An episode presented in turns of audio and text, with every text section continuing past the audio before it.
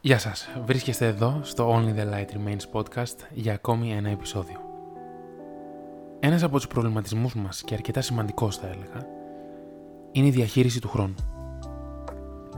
Κάποιες φορές θεωρούμε πως είναι σύμμαχος και άλλες φορές ο ισχυρότερος εχθρός μας. Οποιαδήποτε και αν είναι η επίπτωση που έχει στις ζωές μας, ένα μόνο είναι σίγουρο. Ότι δεν μπορούμε να τον ελέγξουμε. Είναι πέρα από την ανθρώπινη δύναμη και υπόσταση. Ο χρόνος έχει ένα παράδοξο. Αφενός είναι χρήσιμος και χρειάζεται για να γιατρέψει οποιαδήποτε πληγή μας, και σε αυτή την περίπτωση νιώθουμε πως η ταχύτητά του μειώνεται. Κυλάει αργά. Όπως ένα αυτοκίνητος σε ανηφόρα μέχρι να φτάσει ξανά στην ομαλή του πορεία. Αφετέρου, στις πιο όμορφες στιγμές μας, ο χρόνος φαίνεται να επιταχύνει. Ένα ακριβό και γρήγορο αυτοκίνητο σε τρελή πορεία που φτάνει στον προορισμό του, στο τέλος της διαδρομής, χωρίς να μας επιτρέψει να απολαύσουμε τα τοπία γύρω μας. Και ζητάμε πάντα λίγο περισσότερο χρόνο να βιώσουμε περισσότερες εμπειρίες. Να κρατήσουμε την ευτυχία όσο περισσότερο γίνεται. Ο χρόνος υφίσταται σαν έννοια. Υφίσταται σαν φαινόμενο. Είναι μέρος της φύσης του ανθρώπινου είδους και περιέχει μια εξέλιξη.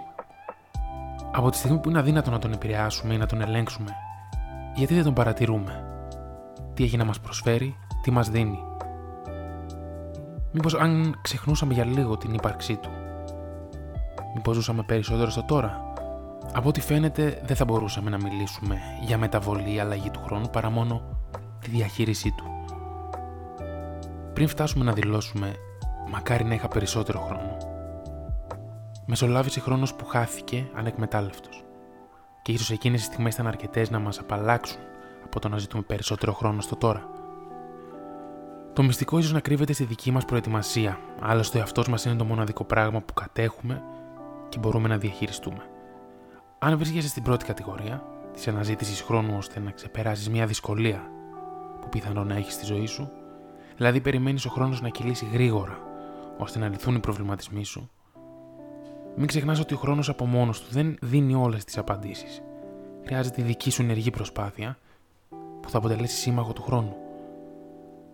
Αν πάλι βρίσκεσαι στη δεύτερη κατηγορία, στην κατηγορία που θεωρείς ότι ο χρόνος δεν ήταν αρκετός ώστε να βιώσεις όλη την ευτυχία, τότε μην ξεχνάς πως η καθημερινότητα από μόνη της θα φέρει την ευτυχία. Κάθε μέρα είναι ένα δώρο.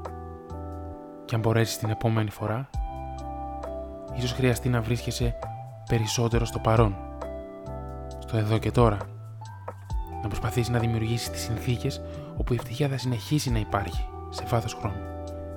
Μην φοβάσαι το χρόνο. Ο χρόνος προχωράει, το ίδιο και εσύ. Ο χρόνος δεν μπορεί να αλλάξει, όμως μπορείς να αλλάξεις εσύ.